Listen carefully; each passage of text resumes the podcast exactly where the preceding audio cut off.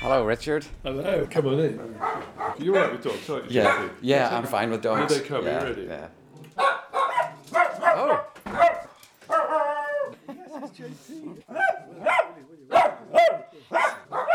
Shh, shh, quiet. Sit, sit, sit. Alexa, off. Alexa, and I want people to know this is Radio 3 and not Radio 4. Off. Should I play the station 3 not radio 4? Alexa, off. No, even Alexa doesn't listen to you, Richard. She never does. So no. Alexa, off. Dogs. Oh, that's so annoying. They'll shut up in a minute. You've only got the two dogs now. How's Uh, that? two. Well, I just couldn't look after five on my own, and after David died, it was it was just impossible. I mean, there's so much kind of clearing up when somebody dies, but the toughest thing to clear up was dog ownership. But fortunately, his mum and dad took Audrey, his brother took H, and our dentist took uh, General Guster. So all three are rehomed.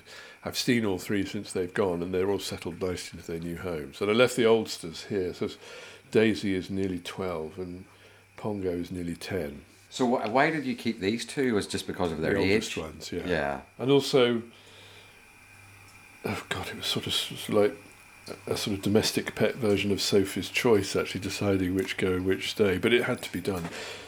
Most tough things you have to decide in life, you decide because you simply have to decide them, Yeah. you know. So it's just one of the things that had to be done. You've had a lot of hard decisions to make, but uh, Yeah. that that must have been a very very tough one. Although the hardest thing of all to see was Audrey's face looking at the back of her car as it drives away, because Audrey is very kind of clingy. But fortunately, she's uh, you know they're dogs, they adapt. Indeed, as indeed humans do. Um, but they adapt. You know, if you give them enough comfort, food, and uh, opportunities to go out and bark at people. This is the this, is the, place. Yeah. I'm just making some ribollita in here.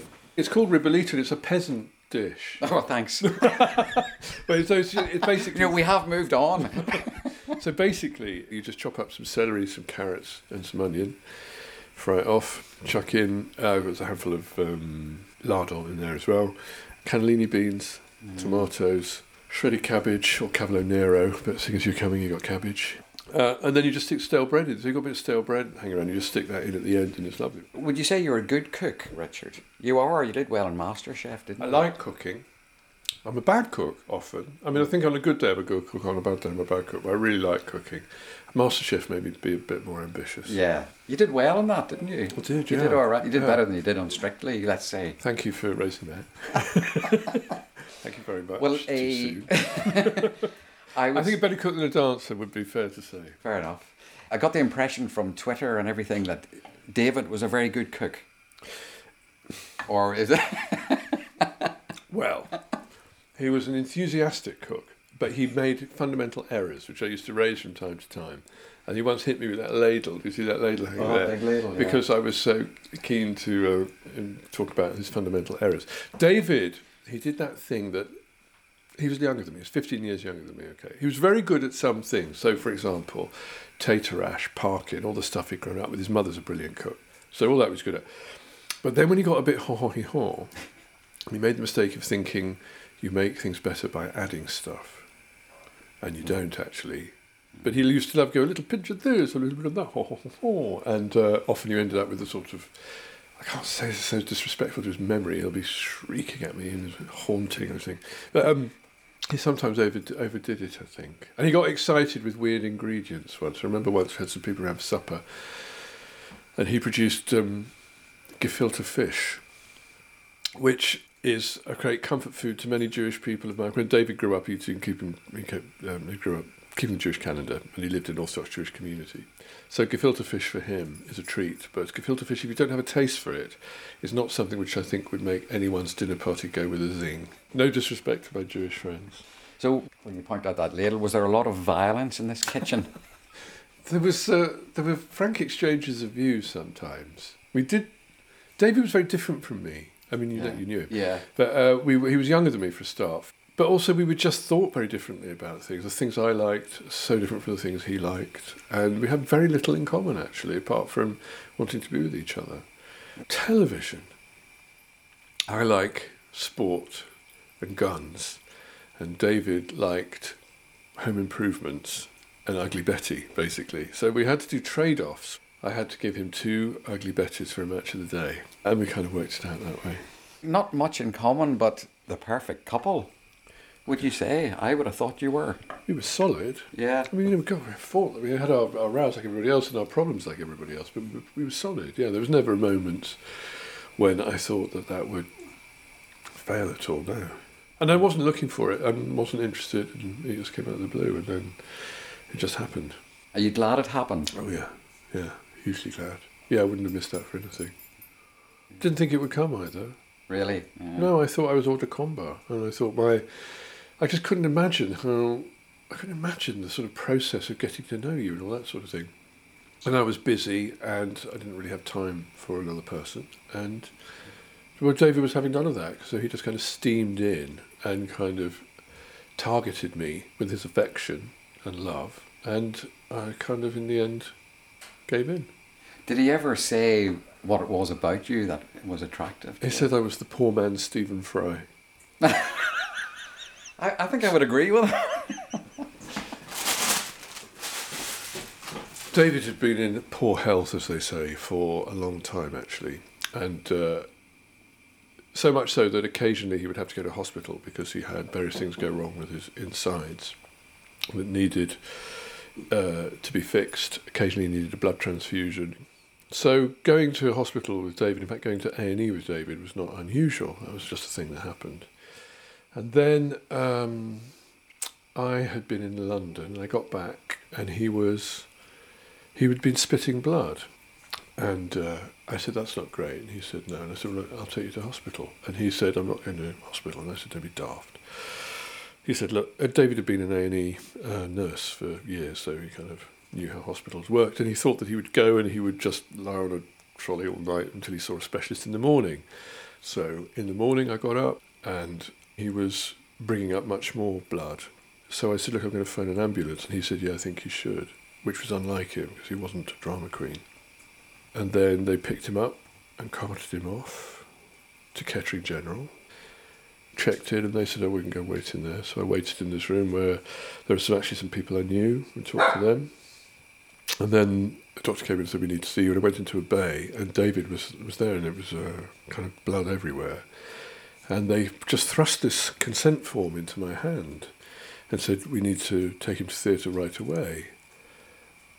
And then they started saying what the risks were, and I just couldn't hear it. So I went, ha ha ha, so I made a joke about it. And then David said he doesn't understand, just leave us alone for a minute. So they all left. And then he sort of told me what was happening was that he was going to have to have an operation and that he might not survive the operation. And uh, and I couldn't believe it. And he said he said all the things that you need to say in those situations. And then they whisked him away. And I was standing there with this bloodstained form in my hand, kind of reeling. I walked out of catching and there were some people there recognised me and they came over and said, Oh, it's the Rev, can we have a selfie? And I went, Yeah. So literally was standing there with this blood-stained document in my hand going, "Ee," you know, people took pictures because I just couldn't I was in shock, of course. Yeah, of course. Yeah. Went up to ICU, um, phoned his mum, said he should come down. So she and his dad, Vinny, started driving down from uh, Preston and his brother, Mark. And then um, I was talking to this family, a really nice family up there, whose uh, grandson who was in with respiratory problems, and they were great, and I talked to them, and we actually had quite a laugh. And then um, this solemn procession of medics came in, and they said, we, could we have a word? And you think, oh, this isn't going to be good. And they said that they couldn't operate, and there was nothing they could do. And then they went blah, blah, blah, blah. And I said, well, you know, you know, he must be able to do something. And they said, the only thing we can do is just make him comfortable. And he's on ventilation, and then we'll, when you're ready, we'll remove the ventilation. He might very well die then. And I thought, I can't believe that. I couldn't believe it, you know. Yeah. And then I said, in my usual Boy Scouty kind of way, I think I said something like, What's the best medical opinion you have, or something like that. You know, trying to get a grip on it. And they said just what they'd said. So I had to phone his mum to say that he wasn't going to make it, and that I wanted them to hurry, but they were on the M6, you know. Mm. That was awful. And then they arrived, and his brother Mark arrived, and his brother Andy arrived, and my brother arrived, and anyone, everyone arrived. And then um, they withdrew the ventilation, and we sat there and waited for David to die. And four days later, he actually did. So we had this four day long kind of deathbed vigil with him, which I was sort of glad of in a way because I didn't want to lose him. And he was in and out of kind of consciousness and lucidity. He was on morphine. Was he able to speak to you? Yeah, yeah, and he was still knew who we were sometimes. He thought he'd had an arm transplant. He kept waving his arms around and looking at them and saying he hadn't got used to his new arms yet. So he was kind of mm. hallucinating a bit. But it meant that people had a chance to come and say goodbye to him, and the bishop came and anointed him. And then, of course, as always happens, I it became a long haul, and so I went home. I came back here. Someone was looking after the dogs, but I needed to see the dogs, and I needed to have a shower, and I needed to change of clothes and stuff. And it was while I was here he actually died. Well, are you sorry you missed that moment? No. It often happens, you know, if you ever do deathbeds, you'll find that people often die when everyone goes. It's actually, I think it's like falling asleep. You need a bit of peace and quiet. That's what happens. And and I, by then, I kind of wanted him to just slip away, and he did. And then, you're mad, actually. Were you mad? Completely mad. As in just being, not, not angry, but just being bonkers, if you like. Yeah. Bonkers. And of course, you're incre- because we'd been so tired. We'd been up for days and we'd barely slept, we'd barely eaten. So you are, you know, crazy. I went to the co op to do some shopping, bread and milk essentials, and I bought three kinds of parmesan. I tried to buy peacock a bit later that day. Mad. Well, An actual peacock. Yeah, I just thought fancy a peacock. And then I thought maybe an owl. It's easier to buy a peacock than an owl, I've discovered. But in the end, um, wise counsel prevailed, and I had neither peacock nor an owl. but it was it's mad, JP. You go. Yeah, I, mean, I don't know yeah. how much you, if you've ever been through this yourself, or Um, my grandmother, I remember, I remember watching my grandmother dying. yeah, She had throat cancer and she was very, very young. She was only 55 when she died. And it just in dreadful pain for the last few months of her life. And I remember I was only about 14, but my uncle saying, right, she's, uh, she's about to pass on. And the whole family gathered round the bed in that traditional way. in that really traditional way and all, all saying the rosary. Catholics are really good. At, uh, for the people, Yeah. I found some people are, are good in these situations, and some people aren't so good in these situations. And the ones I found really good, the the ones who were best were Catholics and toffs.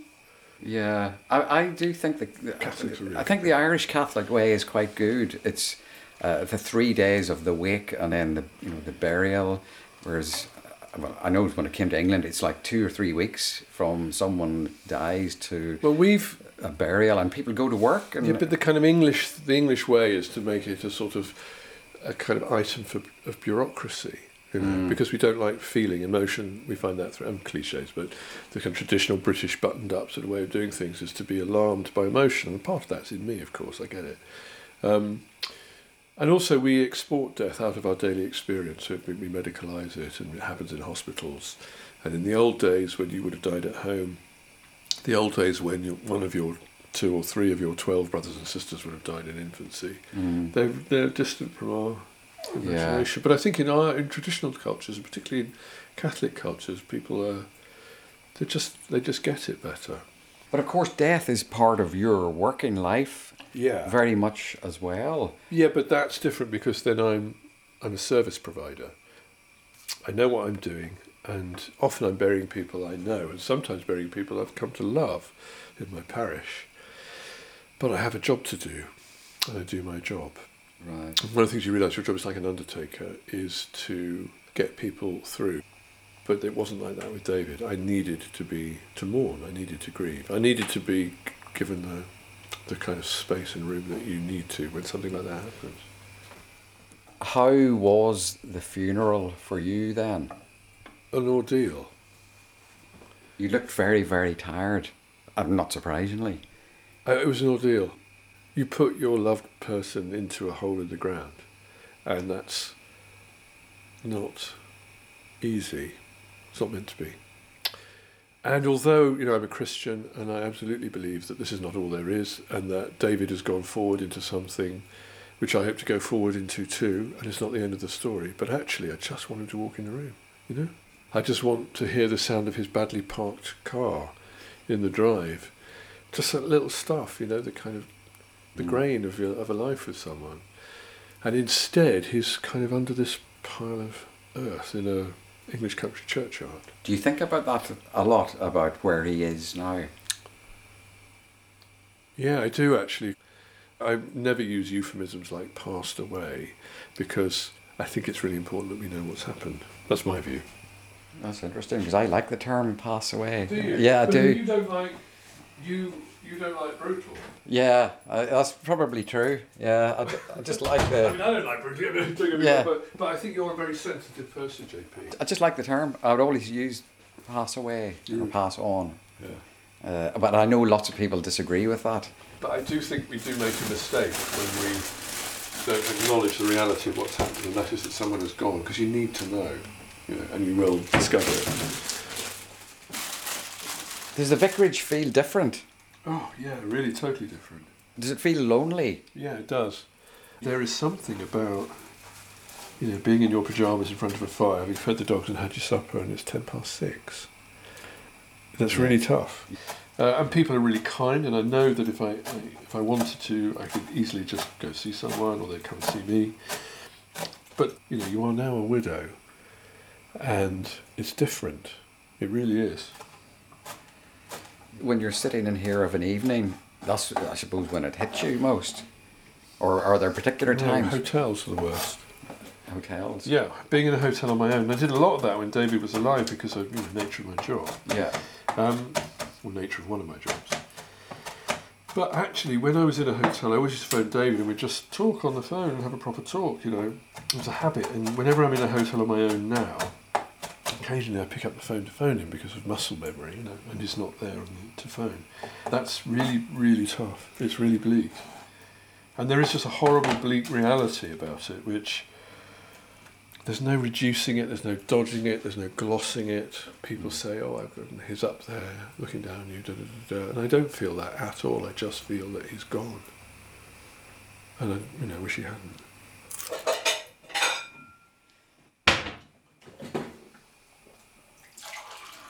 It's been what about three months now, Richard? Yeah. Since David's passing, as I use the expression. Yeah. Um, how different are things now to they were, say, a month ago?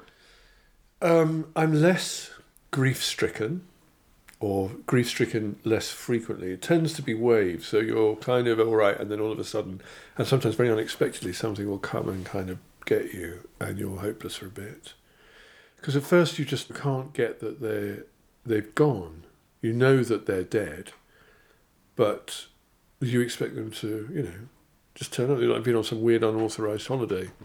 And after three months, you begin to get a new kind of knowledge. There's something about it that's just a bit sort of uh, settled.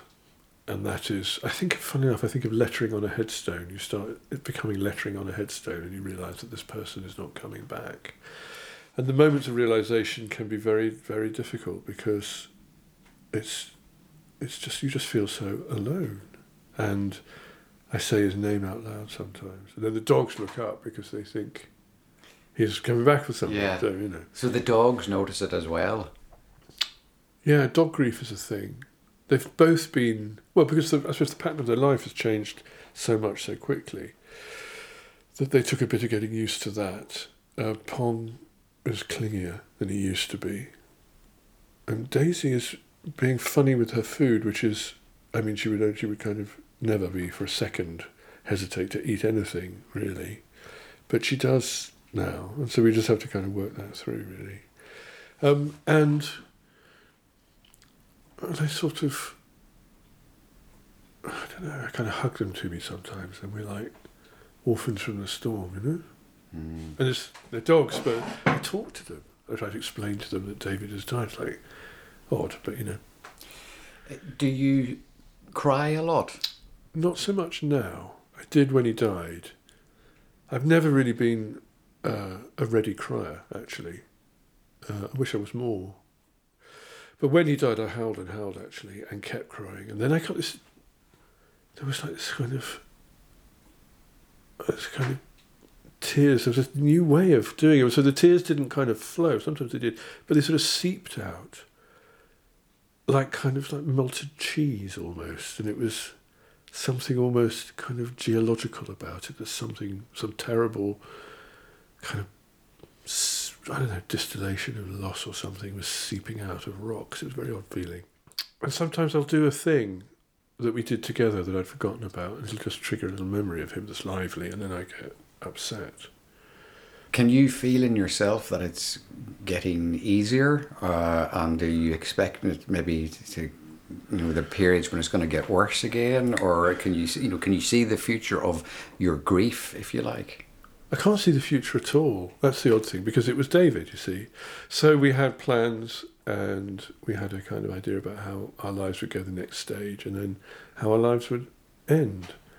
Um, and with him gone, that's all gone too. So I'm having to kind of build in a future in my imagination that I can sort of uh, uh, see myself inhabiting.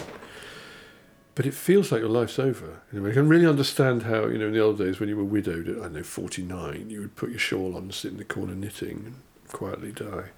I can see how that might happen. Have you felt like doing that? Yeah, I think so, a little bit. And it's partly it's because I want to cherish his memory, you know? I don't want to I don't want to do anything that would hurt it or diminish it. And there's this awful thing that happened when we had a vintage car, Morris Minor 1000 Cabriolet, soft top, moggy, lovely thing. And uh, I gave it to David's dad, who was uh, who was started as a mechanic on Morris Minors actually, and who rebuilt it when we got it. So it's gone to him because I wanted him to have something of his son that was important. And uh, Mark, his brother, and his mate John Clarkey came down to take it away. And as it went off, I just felt this little feeling that there was a little bit of him that I would lose sight of, and that something of him would begin to fade. And I felt, no, no, no, no, he must not fade, he must not fade. And then I went around the house and realised that I'd sort of kept pictures of him and portraits of him and stuff of his to hoard against the loss. And then I thought, no, I can't do that. So I've kept a couple of things. And the rest I've said to friends, come and help yourself take something that you would like as a memento of him. Because I'm not going to be Miss Havisham. No, it wouldn't suit you. And I was going to say he wouldn't like it, but I actually think he might like it. So there was a lot of distributing of his stuff and going through his stuff, and and then the the sadmin you have to do, which is you know banks and credit card companies and insurance and car and all that kind of stuff. Mm. Just wading my way through that now. The thing I liked most was meeting the guy who's going to make our headstones who's this guy called Fergus Wessel, who is a Because you're going to be buried together. And yeah, yeah. My plot is next to his, and it's really nice going to order the gravestones because I know what's going on his, and then I thought it's not exactly a bog off, but I thought, well, you know, might as well get mine sorted while we're here, and uh, and I realised that mine is complete save two digits, which is the twenty blank blank yeah. the year of my extinction. So David's is, you know, kind of full and everything. We had to think about all of it. But for mine, it's simply just the addition of two digits, and then I'm done.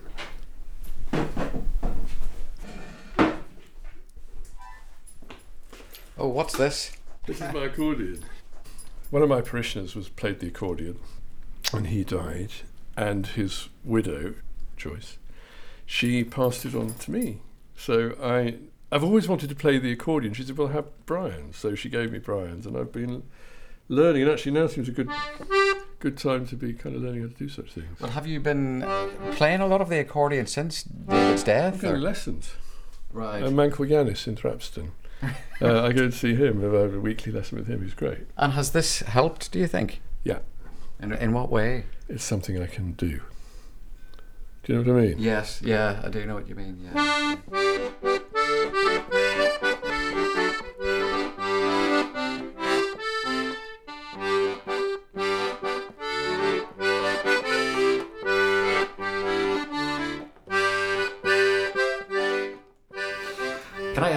Theological question?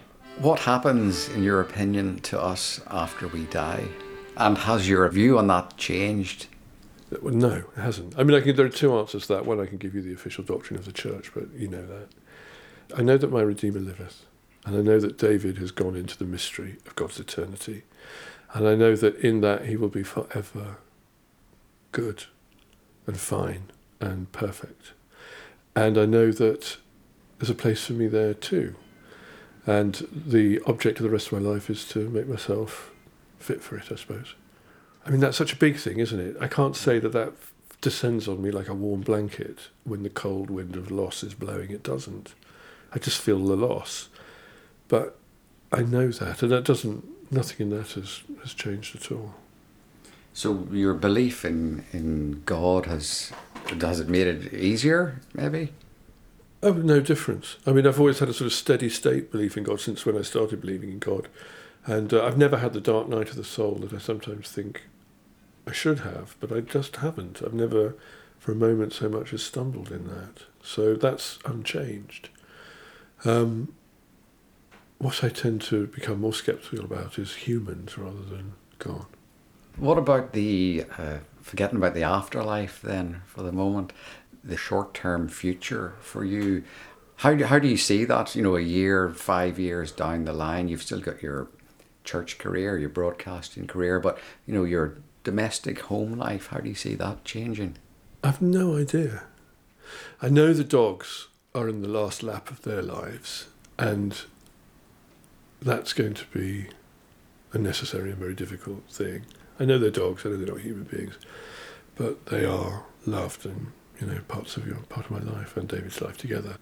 My mother is advancing in years; she has dementia, and her life expectancy is pretty short. So that's another big change that's going to happen.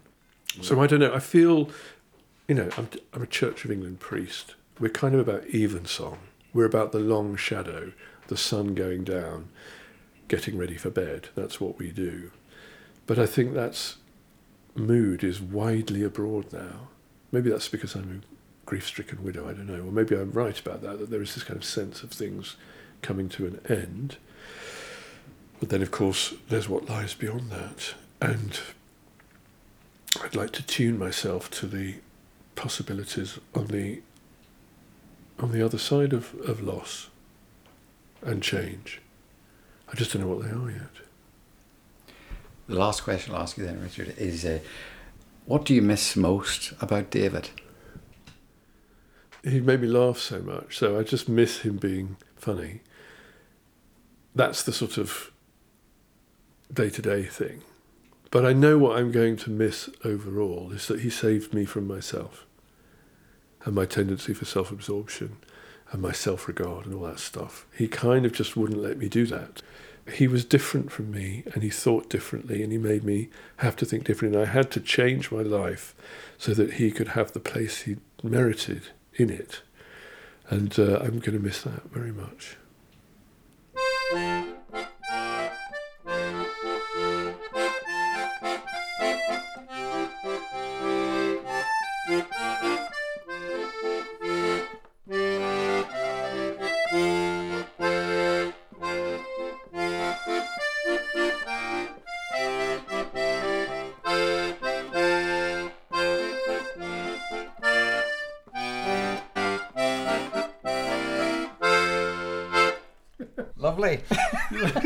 It up.